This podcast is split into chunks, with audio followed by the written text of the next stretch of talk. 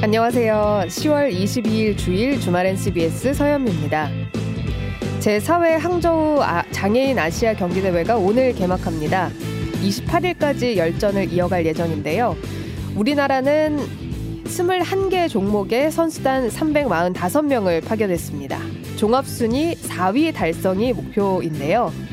전 국민이 아시안 게임에 쏟았던 관심만큼 열심을 다해 준비한 패럴림픽 선수들에게도 격려의 마음 함께 쏟아주시면 좋겠습니다. 주말엔 CBS도 패럴림픽 선수단 여러분을 응원합니다. 오늘 첫 곡 트와이스의 치얼업입니다. 주말엔 CBS 일부 시작했습니다.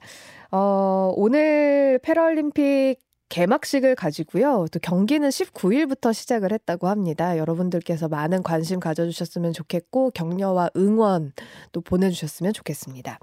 사연과 신청곡 뉴스에 관한 의견 있으시면 단문 50원, 장문 100원의 정보 이용료 되는 샵 1212 또는 레인보우 앱으로 문자 보내주시고요. 청취율 조사 전화 받으면 주말에 CBS를 듣는다고 꼭 이야기를 해주시기 바랍니다. 방송에 채택된 분께는 모바일 커피 쿠폰 선물 드리겠습니다. 현장 뉴스 시작하죠.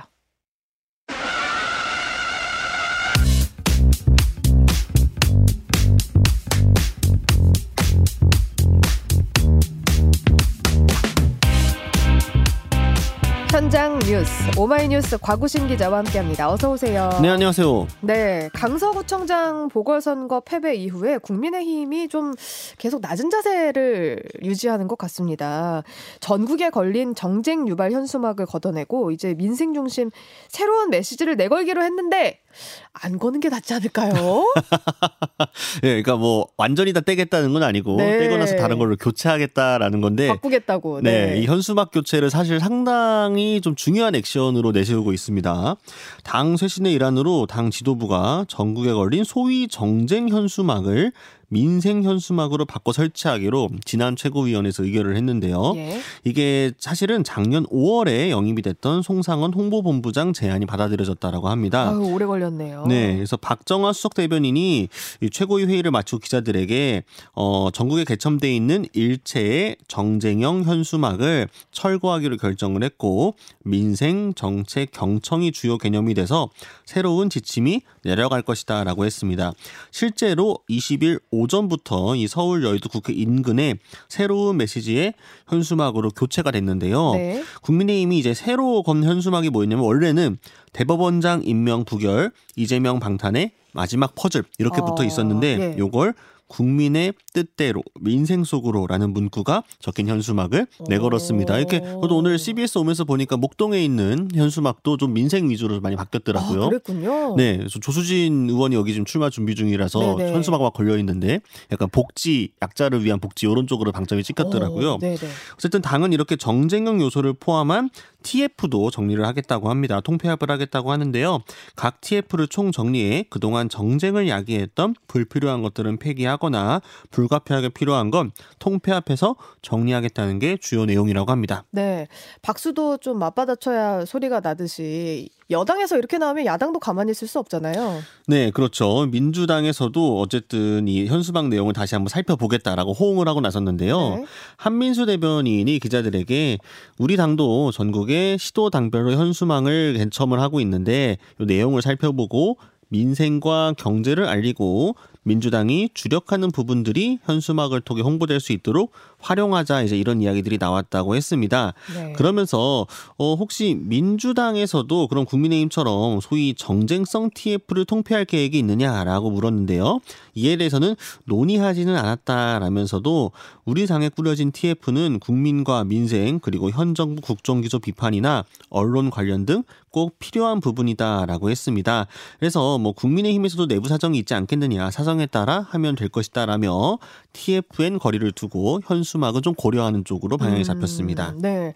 실제로 지금 나야 나요 님도 보내주셨는데 길을 가다 보면 정쟁이, 정쟁이 뚜렷한 현수막 보면서 눈살을 찌푸리게 됐었는데요. 바뀐다니까 기대가 되네요. 이런 문자도 보내주셨는데 실제로 정치적인 현수막들을 두고 불편을 호소하는 시민들이 꽤나 많았다고 하죠. 네, 그러니까 왜냐면요, 이 정당의 정책이나 정치 현안 관련 현수막은 신고를 하지 않아도 설치할 수 있도록 이 5개 광고물법 개정안이 시행이 됐기 때문입니다. 그전에는 모두 신고를 했어야 되는데 이게 내용에 따라서 신고를 안 해도 되도록 바뀌고 나자 전국의 거리가 소위 현수막 공해로 몸살을 앓고 있다. 이제 이런 보도들이 네. 나왔습니다. 이게 개정안 8조 8항을 보면 정당이 통상적인 활동으로 보장되는 정당의 정책이나 정치 현안에 대해서는 허가 신고 및 금지 제한에 관한 규정을 적용하지 않는다라고 했는데요.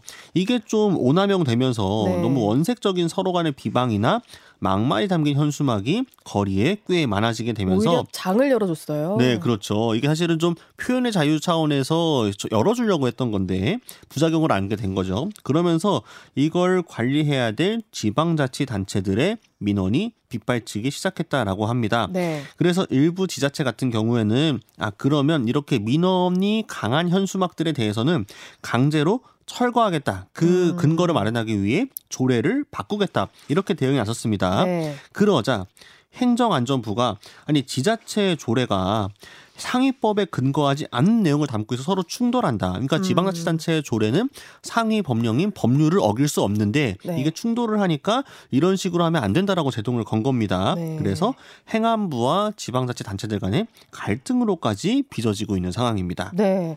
결국 근본적인 문제 해결을 위해서는 법령 개정이 필수적인데 여야가 아무래도 이에 대해서 뜻을 모을 것으로는 보이죠. 네, 좀 기대가 되고 있습니다. 네. 어쨌든 이 문제를 해결하기 위해서는 5개 광고물법 개정이 필수인 상황이고요. 실제로 국회 의안 정보 시스템에 뭐 22일 오늘까지 발의되어 있는 개정안은 17건이라고 합니다.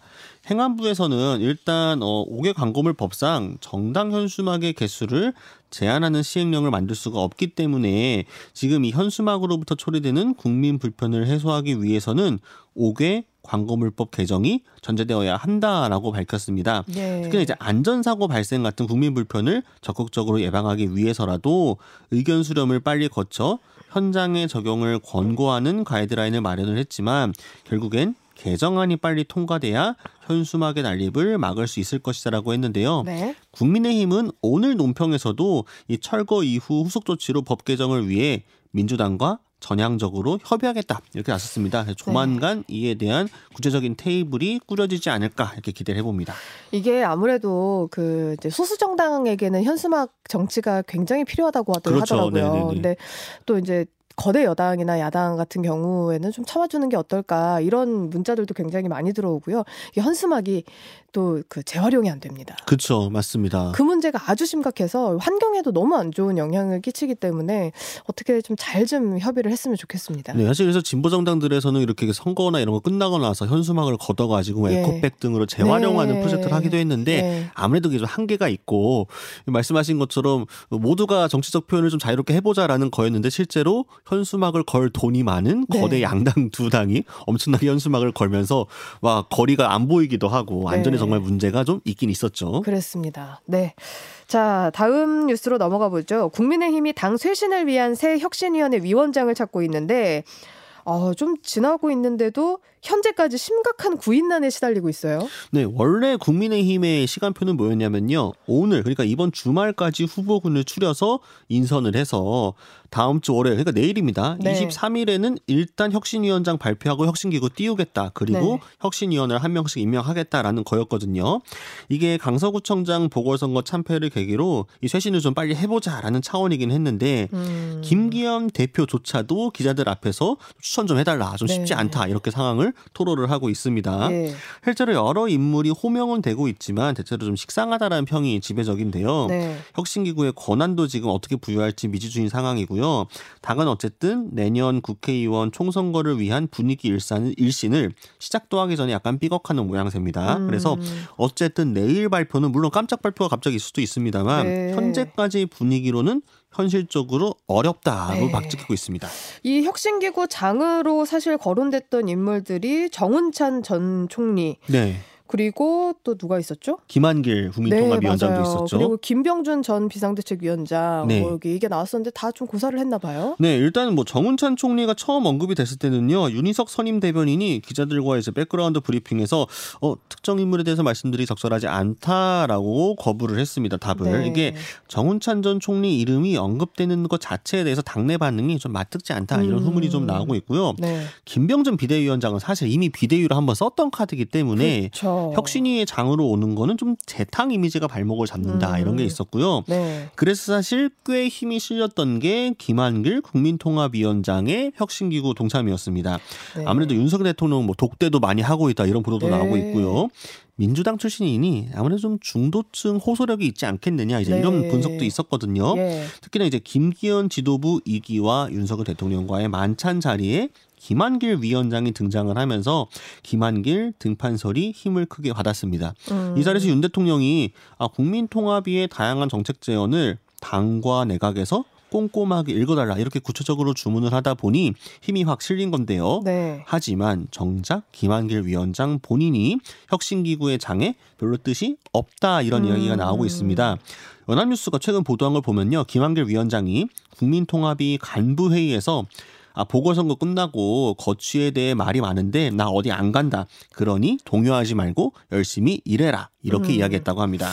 아, 이번 주에 막 한판 승부 이런 데서 나오는 기사들에 의하면 대통령이 전화 받는 어른 딱 두 명이 있는데 네. 그 중에 한 분이 김한길 위원장이다. 위원장이고 네. 또한 분이 권영세 전 장관이라고 그러는 걸 들어서 아무래도 여기에 길이 많이 쏠렸었는데 이렇게 그냥 끝나는군요. 뭐 지금 안 쓰고 사실은 나중에 뭐 선대위라든가 더 큰 카드로 쓰려고 아껴두는 걸 수도 있겠죠. 근데 물론 좀 상황을 봐야 되긴 하겠습니다. 예, 그리고 당 내부 인사들 중에서도 거론되는 인물들이 있었던 것 같아요. 네, 그러니까 외부 인사가 마땅치 않다 보니 내부 인사에게 혁신 기구를 맡기는 안도 동시에 고려가 되고 있습니다. 근데 이제 아무래도 좀 선전 효과가 외부 인사 영입보다는 내부에서 쓰는 게 떨어질 수밖에 없겠죠. 음. 그리고 이들도 역시 상당한 권한을 요구하며 지도부와 충돌할 가능성이 있습니다. 네. 최근 최고위원회 논의 자리에서 윤희숙 전 의원 이름이 언급이 됐고 예. 그리고 부산을 벗어나서 서울 도전을 선언한 하태경 의원도 거론이 되고 있는데 예. 하태경 의원이 이제 최근에 이 김현정의 뉴스쇼에 출연을 해서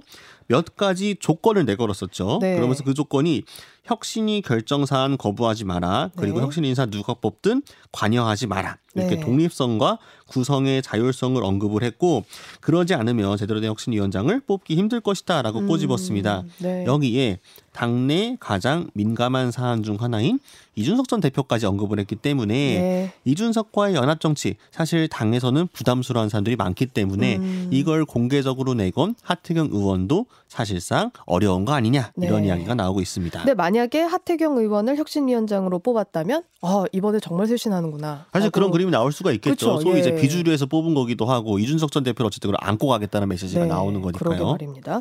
근데 결국 당장 혁신기구의 권한을 얼마나 부여하는지 이게 가장 중요한 거 아니겠습니까? 네, 그러니까 사실 혁신기구를 뭐 출범도 중요하지만 그래서 그 혁신기구에 좋은 사람을 데려오려면 그만큼 혁신기구에 권한이 필요하겠죠. 네. 사실 김종인 전 비대위원장이 당으로 돌아왔을 때는 그때 이제 쇄신 그것도 전권형 비대위였기 때문에 뭐 당명에 당의 강령에 막 기본소득 같은 의 제도 뭐 받아들이고 특히 5.18 광주 민주화 운동에 대해서도 상당히 전향적인 태도를 취한 것들이 긍정적으로 평가를 받았었죠.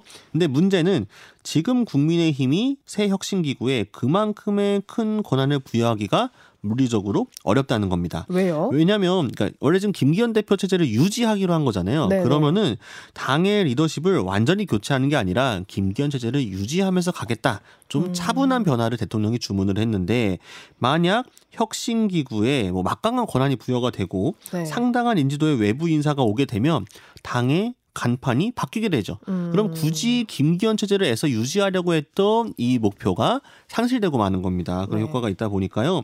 여기에 총선까지 지금 6개월도 채 남지 않은 시점인데 만약 공천 문제까지 거론이 된다면 당의 네. 리더십도 흔들릴 수가 있게 되겠죠. 네. 그래서 뭐 예를 들면 은 뭐 혁신이가 새로 출범하면서 어 우리 다음 공천에서는 국민 경선 100%로 하겠습니다. 어... 라고 했을 때 과연 당이 그리고 용산의 리더십을 끌고 갈 수 있을까 이제 이런 의문점들이 나오는 거죠. 예. 그러다 보니 좀 혁신기구 제한적으로 가자 이런 쪽인 것 같은데 그럼 그렇게 제한적으로 꾸린 혁신기구가 뭘 얼마나 할 수 있겠느냐? 그럼 또 쇄신과는 거리가 멀어지는 거니까. 그렇죠. 이게 쇄신을 예. 해가지고 좀 좋은 이미지를 만들어서 총선에 잘해보겠다라는 건데 그 혁신기구의 권한이 적다면 뭐 하보다 만화가 되는 거겠죠. 네. 사실은 직전에 있었던 최재형 혁신이도 최재형 혁신이가 처음 출범했을 땐 분위기가 좋았는데 네. 당 대표가 바뀌면서 사실상 최- 혁신이도 힘을 잃었고 네. 이 혁신이가 제안했던 내용들도 사실상 거부됐거든요. 네. 당에서는 뒤늦게 최재형 혁신이가 제안했던 내용들도 살펴보겠다라는 음. 보도가 뭐 채널 A에서 나왔었다가 당에서 이걸 공식적으로 부인하는 해프닝이기도 했었는데요. 네. 어쨌든 이런 구체적인 사안들 때문에 혁신기구 장 안 치는 게 쉽지 않을 것으로 보입니다. 우왕좌왕하고 있는 국민의힘의 모습인데 과연 내일 어떤 발표를 할지 혹은 발표가 지연이 될지는 네. 지켜봐야겠습니다. 자, 지난 새벽녘이었습니다. 전북 부안 해상에서 7.93톤급 낚시어선이 뒤집혀서 4명이 숨지고 14명이 크고 작은 부상으로 에, 부상을 입었던 사고가 있었습니다. 네, 오늘 오전 5시 57분에 부안군 위도면 하왕 등도 동쪽 약 1.6km 해상에서 발생한 사고였고요. 이 문어 낚시를 위해서 격포항을 출발한 배가 출발 1시간여 만에 이제 예인선 뒤편으로 항해하다가 전복이 됐다고 합니다. 네. 이 사 고로 승선원 18명이 모두 물에 빠졌고 이 중 4명은 의식 불명 상태로 헬기 이송이 됐지만 끝내 사망 판정을 받고 말았습니다. 예. 나머지 14명도 크고 작은 상처를 입고 인근 병원으로 옮겨졌는데요. 이 중 9명은 여전히 병원 치료를 받고 있고 5명은 귀가를 한 것으로 알려졌습니다. 네. 18명 모두 승선원 명부를 작성을 했었고 구조 당시에도 구명조끼를 모두 입고 있었다고 합니다. 구조 작업을 마친 해경은 뒤집힌 배 주변에서 2차 사고가 없도록 안전 관리를 하고 있고 이 유류 방제 작업 같은 거를 마치고 나면 본격적으로 인양을 할 예정이라고 하는데요. 부안 해경에 따르면요. 네. 이 배가 예인선과 충돌했다는 신고를 받고 구조정을 급파 주변 어선에 도움을 요청했고 네. 이 배가 뒤집어졌지만 예인선은 사고가 네. 난 줄도 모르고 정상 항해를 했었다라고 밝혔습니다. 네, 사고가 나고 나서 주변 선박들이 뭐 모여들어서 밧줄도 던지고 이렇게 구조하는 모습들을 많이 보였다고 합니다. 근데 수사본부를 해경이 꾸리고 이제 사고 원인 규명에 수사력을 좀 모으는 것 같은데 여러 가지 이야기들이 나오고 있죠? 네, 지금 여러 가지 가능성이 동시에 제기가 되고 있는데요. 일단 이 예인선과 충 돌했다고 신고가 들어왔었는데 네. 실제로는 충돌을 한 게 아니라 이제 예인선과 부선을 잇는 와이어가 사고 원인이 아닌가 이렇게 좀 얘기가 되고 있습니다. 네. 그러니까 예인선 뒤쪽으로 따라오던 배가 뒤따라오던 부선을 보지 못하고 와이어에 걸렸을 것이다 이런 추정인데요. 음, 그 시간에 예인선이 실제로 와이어로 연결해서 부선을 끌고 가는 중이었다라고 예. 합니다. 그래서 이 사고가 난 배의 선장을 만났다는 어촌계 관계자는 선장이 이 예인선을 어선으로 착각해 예인선 뒤로 항해를 했다고 한다. 그래서 어선으로 착각을 하다 보니 뒤에 딸려 있는 부선과 와이어의 존재를 몰랐을 것이다 이렇게 얘기를 했습니다. 그러면서 AOA GPS 플로터에서도 부선의 네. 위치가 확인되지 않았다고 한다라고 전했는데요. 네. 이 밖에 AO와 부선이 충돌했을 가능성도 사실은 뭐 제기가 되고 있습니다. 음. 이 배가 어, 사고 원인을 어쨌든 뭐 해경이 단정하기 어렵다라고 하고 있고요. 예. 부안 해경에서도 와이어에 걸리거나 뒤따라오던 부선 혹은 예인선과 충돌했던 말들이 있지만 아직 원인을 특정하기 힘들다라고 이야기를 했고요. 네. 특히나 어선 위치 발신 장치인 V패스가 작동하지 않았는데 이 부분도 음. 조사 대상이라고 합니다. 이 V패스가 배가 일정 각도 이상 기울어지면은 울리는 경보 장치라면서요. 네, 원래도 울렸어야 되는데. 그렇죠. 안 울렸다는 거 아니에요? 네, 그렇습니다. 참. 아유, 이 깊은 새벽에 또 가족들의 안 좋은 소식을 들었을 가족들을 위해서 위로의 말씀 전합니다. 네, 지금까지 오마이뉴스의 곽우신 기자였습니다. 고맙습니다. 감사합니다.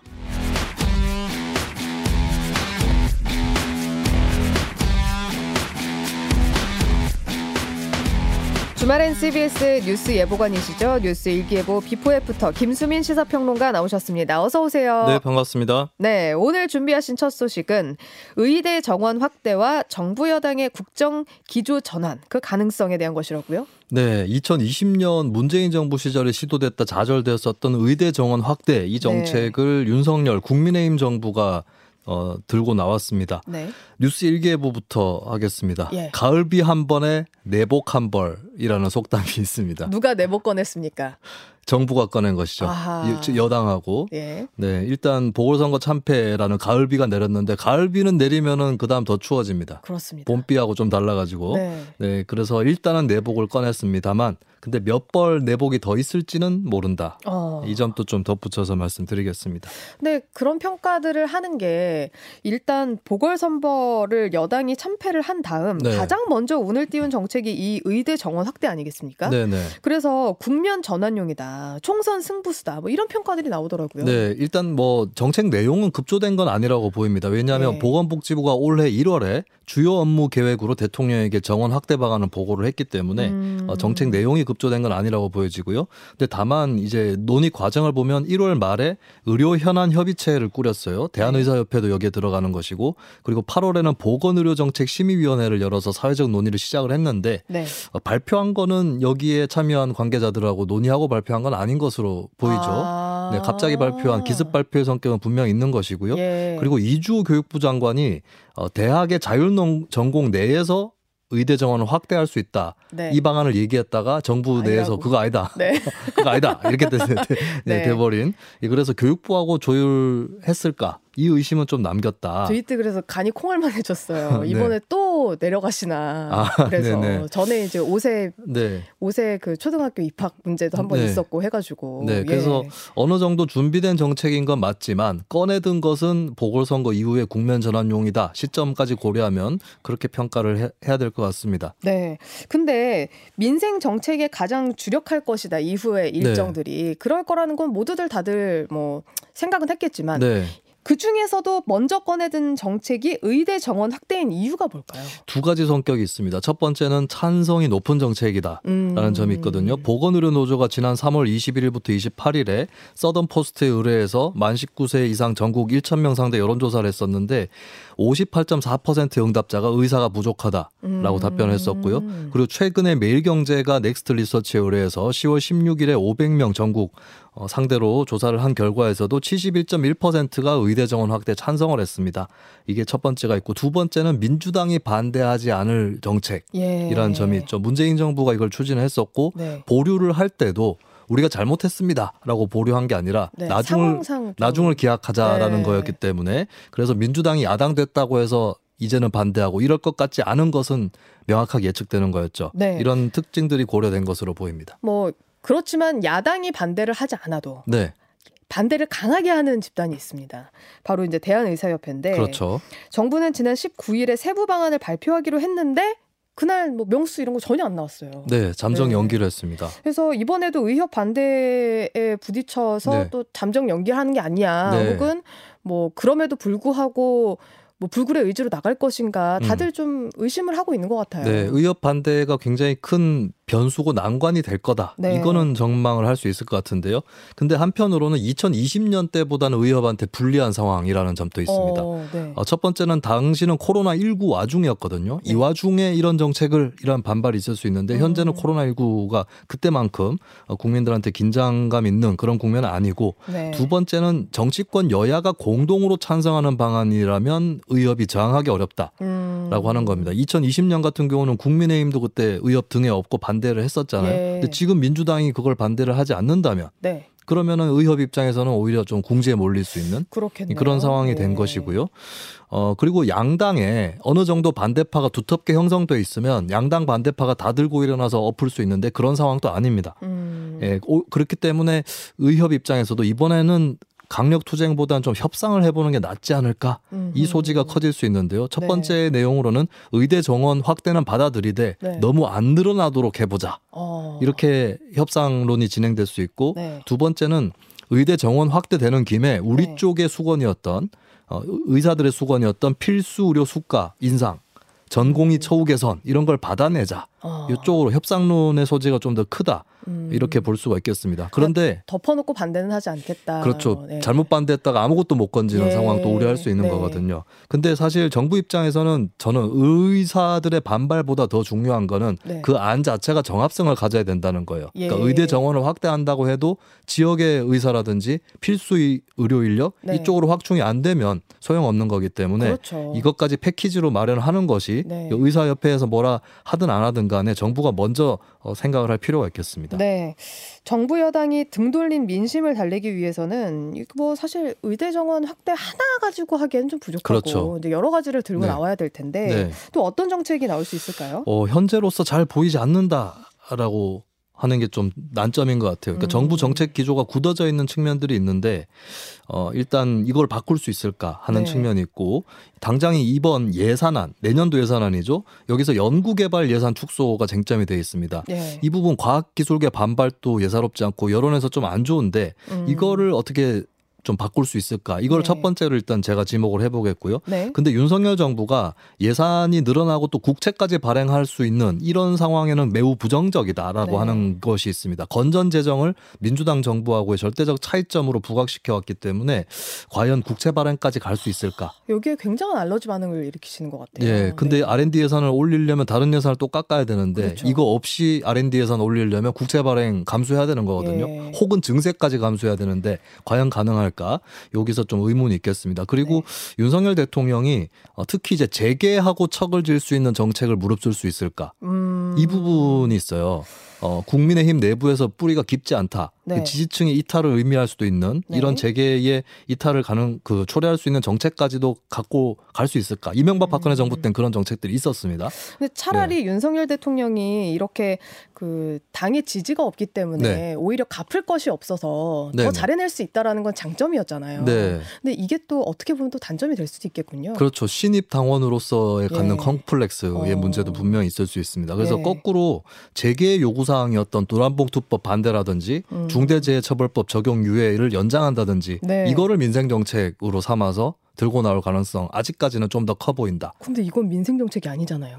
근데 이제 재계에서는 이것은 기업을 괴롭히는 법이고 아. 서민 경제에 악화를 가져다 온다. 이렇게 얘기를 하고 있고 국민의힘도 그랬으니까 아. 예, 이걸 민생 정책이라고 할 수 있는 것이죠. 그쪽 예. 입장에서는 네.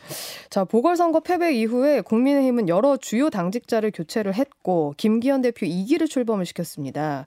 뭐, 아까 전에 이제 계속 이야기를 하기는 네. 했지만, 국민의힘이 국정기조 변화를 이끌 수 있을까요? 네, 대표적으로 이제 정책위 의장이 바뀐 점들을 얘기하고 있는데요. 유이동 의원으로 바뀌었죠. 네. 근데 유 의원이 예전에 원내대표 경선 이런 때 나올 때 기후 위기, 환경, 노동 이런 것들을 전면에 내세우겠다라고 음. 얘기는 했었어요. 그래서 개혁 보수로 상징하는 인물이라고 할 수는 있겠습니다. 근데 예. 생각해 보면 유이동 의원이 2022년 초에도 정책위 의장이었거든요. 음. 그때 대선이었습니다. 네. 근데 윤석열 대통령 후보에 네. 당시 연설이나 이런 것 중에 뭐 기후 위기라든지 이런 것들이 그렇게 음. 전면화되지 않았었거든요. 그쵸. 그래서 오히려 이제 네. 강경 보수 발언들이 더 많이 나왔었는데 그럼 네. 유이동 의원이 의장이 된다고 해서 어 그것이 반영된다 이렇게 어, 볼 수는 없는 측면이 분명히 있을 것 같고요. 음. 다만 이번에는 좀 다를 수 있는 게 이대로 가면 총선 참패한다. 음. 예, 이런 이제 흐름은 있기 때문에 이번에는 네. 조금 다를 수 있는데 결정적으로는 이번에 김기현 대표가 유지를 하는 것 그리고 네.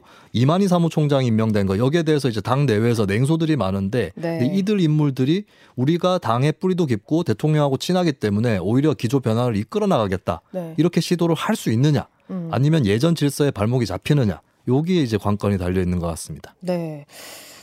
국정감사가 끝나고 나면 국회 본회의에 속속 이제 주요 쟁점들이 올라올 전망인데요. 여기에서 윤석열 대통령과 정부 여당의 선택 어떤 것들이 될 것인지 이것도 네. 관전 포인트예요. 네, 가장 관심 모으는 법안을 보면 일단 최상병 순직 사건 특검법 같은 경우에 예. 패스트 트랙이 지정이 되긴 했지만 이게 올해 내로 다뤄지긴 어렵습니다. 음. 시간이 더 필요하기 때문에 네. 이게 이번 국회 내에서 다뤄질지도 좀 의문이고요. 네. 다만 이미 패스트 트랙에 올라타 있었던 그리고 본회의로 올라가기 직전의 법안들이 있습니다. 네. 방송 3법 네. 그리고 김건희 영부인에 대한 도이치모터스 특검법, 네. 50억 클럽 특검법, 뭐 노란봉투법이나 이런 것도 다 해당이 되는 건데요. 예. 어, 본회의에 상정만 되면 민주당 다수파하고 민주당이 밀- 강행을 하면 다 네. 통과될 거거든요. 그럼. 대통령이 거부권을 어디서부터 어디까지 행사할 거냐. 와. 이게 이제 올해 연말에 최고의 이슈가 될 거예요. 그 중에서도 네.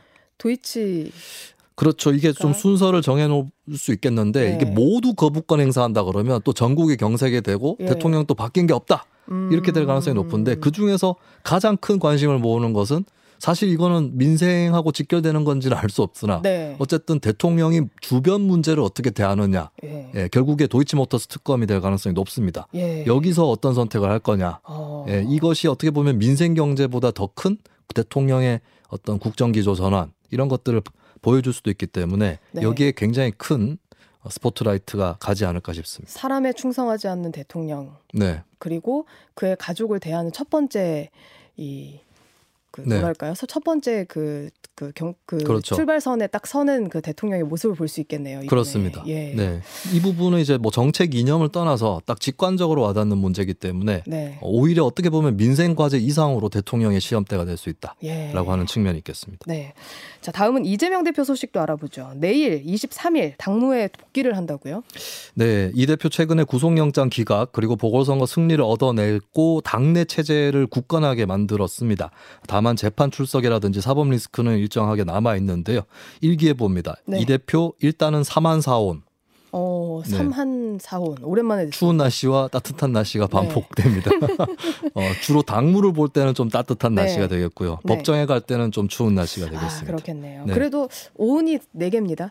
아직은 그렇습니다. 예. 네. 내일 당부에 복귀하는 더불어민주당 이재명 대표 역시 당무 복귀 일성으로 민생을 언급할 가능성이 네. 클것 같아요. 우리 정치권은 선거 직후에는 네. 진 쪽이나 이긴 쪽이나 다 민생을 민생을 언급을 강조하죠. 합니다. 예. 그럼 민주당이 아픈 경험이 있죠. 2020년 총선에서 대승을 했는데 네. 1년 만에 그 지지율을 많이 감소시켰어요. 네. 대표적인 게 이제 추윤 갈등, 검찰 관련한 이슈 때문이었는데, 어, 그리고 또 민주당은 최근에도 검사 관련한 어떤 탄핵안 네. 이런 것들을 했고 또 준비를 하고 있거든요. 이걸 네. 안할 수는 없을 거예요. 음. 그러면 더더욱이나 우리가 이런 일에만 정신이 팔려 있는 게 아닙니다를 보여줄 수 있는 민생 의제 많이 나올 수밖에 없을 것 같고요. 네. 이재명 대표도 법정 출석 일정이 또 본격적으로 시작이 됐기 때문에 좀 사법 리스크에 쏠린 시선을 또 분산시켜야 되는 네. 네, 이런 또 상황입니다. 네.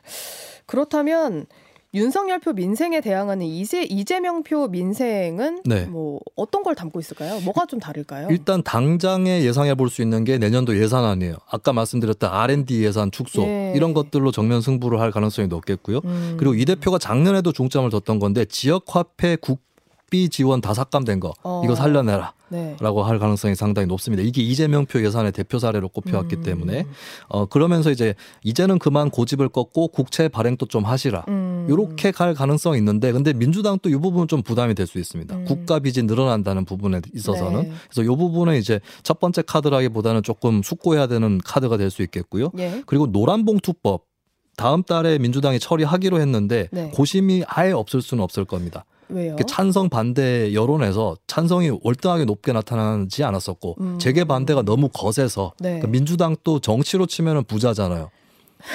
부- 그러니까 부자 몸 조심, 예, 예. 부자 몸 조심을 예. 하려고 할 수 있다. 총선을 앞두고. 그럴 수 있죠. 근데 이게 결국에 변수가 국민의힘과 윤석열 대통령의 태도예요. 조금 수정해서 통과시키자라고 하면 민주당이 응할 가능성이 상당히 높고요. 네. 근데 거꾸로 대, 업자 만 이렇게 되면 거꾸로 대통령이 좋아 거부권 행사 가 이렇게 되면 민주당 또 투쟁하겠죠. 그러 면은 그냥 통과시키자. 예. 왜냐하면 이 법안이 거부권으로 엎어져도 우리 책임이 아니니까 음. 이렇게 돼서 오히려 더 빨리 통과시킬 가능성도 높습니다. 아, 이것도 지켜봐야겠네요. 네.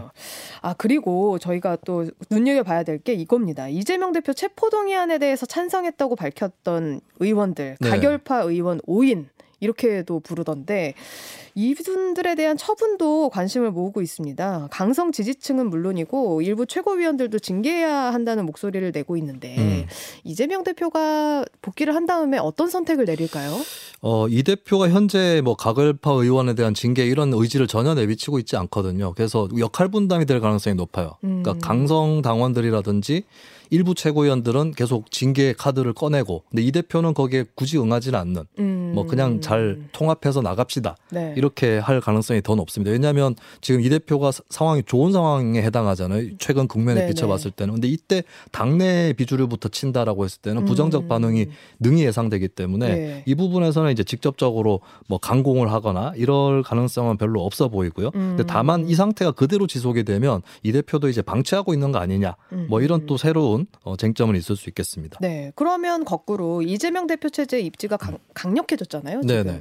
그럼 앞으로도 당내에서 비명계 의원들이 목소리를 좀 크게 낼 수 있을까요? 지금도 예전보다 목소리가 좀 낮아졌거든요. 예. 그리고 심지어 조홍천 의원 같은 경우는 사법 리스크 상당히 잦아들었다라고 음흠. 평가를 할 정도이기 네. 때문에 예전보다는 어, 비판이 낮을 것으로 보입니다. 다만 한 가지 변수가 남아 있는데 조홍천 의원이 또 뭐라고 했냐면 법원 리스크가 남아 있다 라는 아. 얘기를 했어요. 그러니까 당무를 보기에 있어서 어, 법원에 너무 자주 출석하는데 네. 사실상 이제 대표직을 어느 정도 정리해야 되는 거 아니냐 음. 이런 목소리를 내고 있는 셈인데 네. 이것이 이제 마지막 변수가 되지 않을까. 그리고 그런 음. 목소리가 나오면 또 한편에서 친명계 당원들은 아니 지금 대표가 어 그렇게 뭐 리스크가 커져 있는 상황도 아닌데 왜 사퇴하라고 하느냐? 음. 당신 징계 받아야겠다. 어. 이렇게 또 나아갈 가능성이 크죠. 그래서 검찰 편이냐 이렇게 나올 뭐 그렇게 있겠죠. 나올 수도 있겠고요. 예. 그래서 요 변수가 이제 좀 당내 갈등을 증폭시킬 수 있는 남아 있는 변수가 될 것 같습니다. 네. 이 대표 사건이 법정으로 추가로 넘어가면서 이 네. 법정 출석 부담이 사실 정말 만만치 않게 됐습니다. 네, 네. 근데 이 가운데 법원에서 사건이 어떻게 병합이 되고 어떻게 심리될지 이것 또한 큰 변수라고요. 네, 이 대표가 이제 법정에 한 주 2회 정도 출석을 하는 그 주도 지난주에 있었는데요. 네. 어, 이대로 가면은 주 3일이 될 수도 있다. 와. 이런 말도 나오고 있습니다. 근데 이미 이제 대장동 위례신도시 성남 FC 의혹 요세 가지는 병합이 돼 있고요. 네. 그럼 나머지 사건들이 어떻게 되느냐 했을 때 어, 이 대표하고 검찰 양측에서 병합은 다 찬성을 하고 있어요. 예. 검찰 입장에서는 백현동 사건이 대장동하고 사건 구조가 비슷하고 피고인들이 겹치기 때문에 병합해야 된다라는 음. 입장이고 이 대표 측도 어, 병합을 해서 충분하게 좀 심사를 할 필요가 있다 이것인데 근데 하나가 다릅니다. 어, 병합을 하더라도 병행 심리를 하느냐 아니면 좀 음. 순차적으로 사안들을 다루냐의 차이가 있거든요. 네. 순차적으로 다루게 되면 이 대표 입장에서는 방어권도 좀 더 확보가 되고 네. 그리고 재판 결과도 좀 늦출 수가 있어요. 수 예. 근데 검찰 입장에서는 어 그게 아닙니다. 그게 병행 심리를 하자. 네. 이걸로 이제 양쪽이 부닥치고 있는 그런 상황이고요. 음. 그리고 병행 심리를 할 경우는 법정 출석 일수도 늘어나게 됩니다. 이 네. 대표 입장에선 좋지 않은 것이죠. 음. 그리고 위증 교사 의혹 한 가지가 또 추가로 남아 있는데 어 이것을 두고 더더욱 신경전이 더 커진 게 검찰 입장에서는 위증교사 의혹을 따로 재판을 받으면 네. 요거는 사건 줄거리가 간단하기 때문에 네. 빨리 유죄 선고를 받을 수 있다. 그러면 총선 전에 나오는 거 아니에요? 1심은 총선 전에 나올 수도 있습니다. 아. 사건 줄거리가 간단하기 때문에 예. 예, 그런 측면에서 검찰 입장에서는 이거를 좀 어, 분리해서 네. 어, 법정에서 갖고 가기를 원하고 근데 음. 이 대표 측에서는 이걸 분리하기를 바라지 않죠. 예. 이 부분이 또 큰 관건으로 남아 아, 있습니다. 아, 그럴 수 있겠네요. 지난 한 주 국정감사에서는 이재명 대표의 측근인 경기도 전 공무원 배모 씨의 법인카드 유용 문제가 다시 거론되기도 했습니다. 네.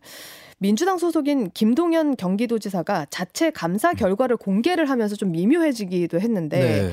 이 사건은 이 대표에게 어떤 영향을 미칠까요? 네, 일단 김동연 지사부터 먼저 얘기를 하면은 좀 억울하게 됐어요. 이게 음. 감사를 2022년 3, 4월에 해서 네. 김동연 네. 지사 부임 전에 이미 감사를 했던 사안이고 예? 또 감사할 수밖에 없는 사안이기도 합니다. 네. 그 결과를 김 지사가 발표한 거에 불과하기 때문에 김 지사가 뭐 의도적으로 음. 이 대표를 궁지에 빠뜨렸다 이렇게 볼 여지는 없겠고요. 네. 어, 이 사건은 지금 이제 수원지검에서 수사를 하는 것으로 돼 있는데 사실 법인카드를 몇 번 유용했고 이런 것보다 더 중요한 쟁점들이 있습니다. 그러니까 네. 그렇게 유용하는 것이 어떻게 가능했느냐, 음. 인사권자인 이재명 대표가 여기 어떤 영향을 끼쳤느냐, 음. 이 부분이 있는 거거든요. 그래서 이 대표가 만약에 뭐 어, 이 배모 씨라고 하는 법인카드 유용한 사람이 어, 자기가 맡고 있는 일하고 전혀 상관없이 엉뚱한 일을 해서 네. 뭐 배우자의 의전을 수행하고 법인카드를 유용하게 했다라고 음. 한다고 하면 이제 국고손실 혐의가 적용이 될 수 있습니다. 예. 근데 이 부분이 이제 어, 만약에 이 대표가 관여를 해서 혐의가 적용된다고 했을 때 네. 검찰이 네.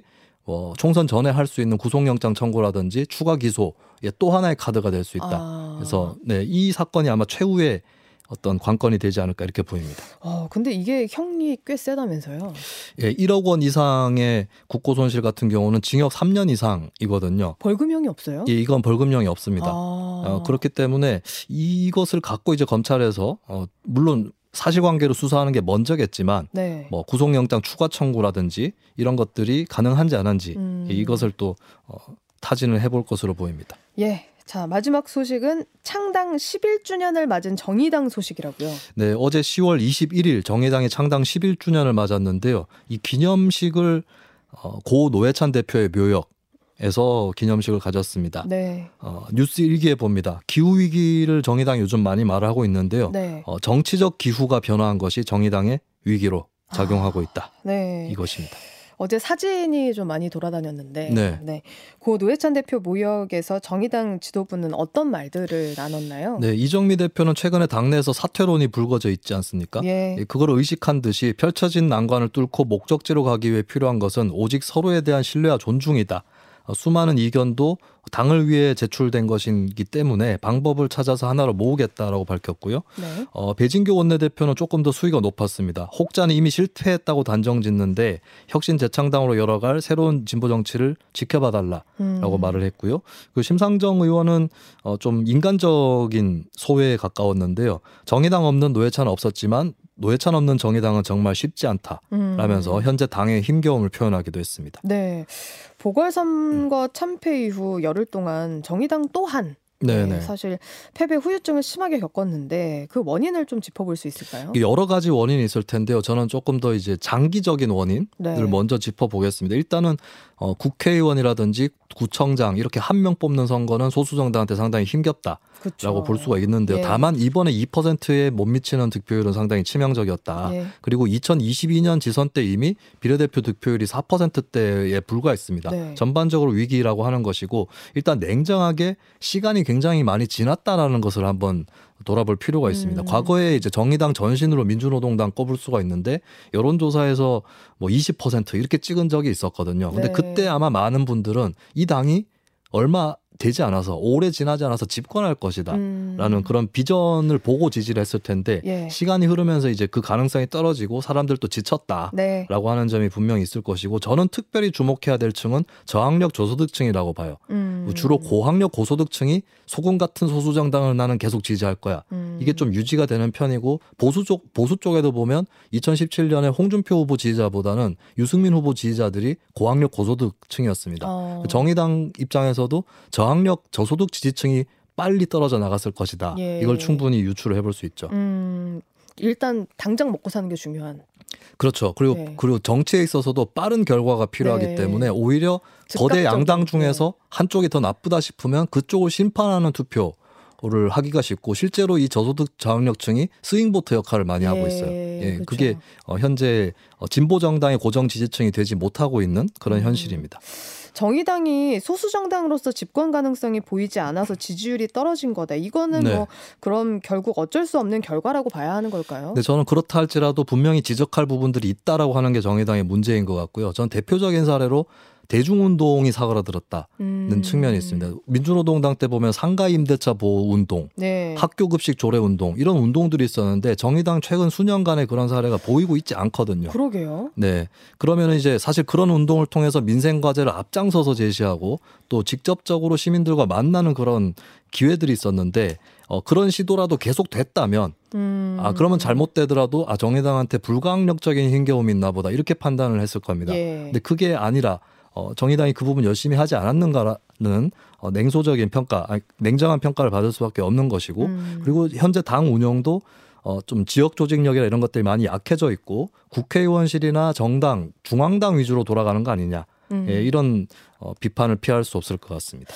또 이제 일반 여론에서 보기에는 정의당을 두고 한쪽에서는 민주당 이중대다. 음. 네. 아니면 또 한쪽에서는 국민의힘 이중대다. 이렇게 상반된 평가를 받기도 하거든요. 네네. 근데 이런 평가도 당에 해가 되었을지 이것도 궁금합니다. 그런 평가가 안 나올 수는 없거든요. 잘 해도. 예. 근데 중요한 거는 제대로 거대 양당을 모두 상대로 해서 제대로 싸우는 모습을 보였다면 그런 평가가 힘을 얻지 못했을 것이다. 음흠. 그런 의미에서 정의당 스스로 빌미를 제공한 측면이 분명히 있겠다라고 볼 수 있겠습니다. 네. 사실 2020년 총선 때만 해도 2020, 2018년 지방선거하고 비례대표 득표율이 비슷한 편이었었거든요. 음. 그때도 따져보면 조국 사태 때문에 민주당 이중대 얘기 들었고 한편으로는 또 열린민주당이라든지 이런 정당들이 정의당이 민주당하고 너무 각세우는데 그쪽 표를 우리가 깎겠다 음. 이렇게도 얘기를 했었어요. 근데 네. 그때만 해도 지지율이 유지가 됐었습니다. 예. 근데 문제는 최근에 3년이 아닌가. 음. 라는 그런 것이 있고 어, 대표적으로 이중대 논란에 너무 어, 의식을 하다 보니까 아까 전에 얘기 나왔던 도이치모터스 특검 같은 예. 경우도 어, 처음 지금 물론 결국에 정의당이 찬성을 하긴 했지만 초반에는 좀 유보적인 태도를 취해서 며칠 동안 비판을 많이 받았었거든요. 네. 그 또 한편으로는 이재명 대표 쪽 문제도 잘 못 건드리는 거 아니냐. 음. 음. 예, 이런 비판들을 받는 데는 정의당 스스로의 책임도 있다고 볼 수 있겠습니다. 예. 그리고 현재 정의당에서는 그래서 재창당 내지 신당에 관한 논의도 여러 갈래로 나오고 있는 네. 모양새인데요. 이마저도 어떤 방향으로 갈지 합의가 안 되는 모습인데 다른 진보 세력과 통합하자는 견해 혹은 네네. 진보의 틀을 벗고 제3지대에서 신당을 하자 이런 의견들이 대립을 하고 있는 것 같더라고요. 네, 크게 두 가지 입장인데 첫 번째는 노동 녹색 세력과의 통합을 추구하는 건데, 네. 네 이것도 사실 진보당이라고 하는 제법 조직세가 있는 조직하고 통합하는 게 쉽지가 않아 보입니다. 음. 진보당 조직세 너무 커져서 정의당 쪽에서 위협을 느끼는 것도 있고 네. 또 양쪽의 노선 차이도 아직 많이 남아 있거든요. 그리고 두 번째는 제3지대 신당론인데 네. 그렇게 되면 이제 어, 진보 세력이 아닌 세력과 통합을 해야 되는데 근데 그 음. 그 세력 의 면면에 대해서 과연 정의당 당원들 다수가 동의를 할 수 있을 것인지 음. 그리고 통합을 한다고 해도 어, 정의당이 뭐 중도 보수하고 연합을 할 수는 있다고 치더라도 원래 갖고 있었던 초심이나 이런 것도 어느 정도는 어, 지킬 수 있어야 되는데 과연 그게 될 것인지 네, 네, 이미지나 이런 것들도 훼손될 수 있고 예. 그래서 양쪽 중에 어느 쪽으로 나아가든 간에 쉽지 않은 것이 또 현실입니다. 음. 내년 총선을 앞두고 정의당에게 남은 선택지 뭐 음. 사실 막 되게 많은 네. 것 같은데 사실 몇 개 없는 것 같기도 하고 막 그렇습니다. 네. 아까 제가 구조적인 장기적인 이유 말씀드렸는데 네. 한마디로 잘해도 쉽지 않은 상황이다라고 음. 하는 측면이 있는 거거든요. 그러면 어, 한편 생각해 봤을 때 어, 잘하지 못한 부분, 그동안 하지 못했던 것을 꺼내들어야 될 때가 아닌가. 이것저것 잴 거 없이 원래 했었어야 되는데 못한 것들. 네. 예, 이런 것들을 생각을 해봐야 될 것 같고. 대중 시위 이런 것들이요. 아, 뭐 시위까지는 아니더라도 네. 아까 말씀드렸던 운동, 운동. 캠페인이라든지 주민들과 함께하는 이런 노력들. 네. 그리고 어, 떠나갔던 지지층, 특히 저학력 저소득 지지층과 다시 만날 수 있는 음. 그런 기획이 필요하다. 음. 어차피 이제 민주당하고 협상을 해서 지역구 의석 몇 개 가져가고 이건 불가능한 국면이 됐거든요. 예. 독자 노선을 분명하게 할 필요가 있는 것이고 네. 다시 말씀드리 말씀지만 애초에 다짐했었던 가난한 사람들을 위한 정당, 음. 가난한 사람들의 정당이었는가 이 질문부터 시작해서 어, 음. 어, 그동안 그럼 뭘 하지 못했는가에 대한 어, 답을 도출해서 남은 총선까지의 기간 동안 진짜 뭐 사득생이 아니라 거의 사생결단의 음. 태도로 임해야 되지 않을까 네. 이렇게 보입니다. 외부자 입장에서 봐도 그렇습니다. 그렇습니다. 정의당이 생각을 잘해서 다음 총선 때는 어떤 모습을 보여줄지 기대하는 그런 정당이 됐으면 좋겠습니다. 자, 지금까지 김수민 시사평론가와 함께했습니다. 고맙습니다. 네, 감사합니다. 네, 저는 잠시 후 7시 주말엔 CBS 2부로 돌아오겠습니다.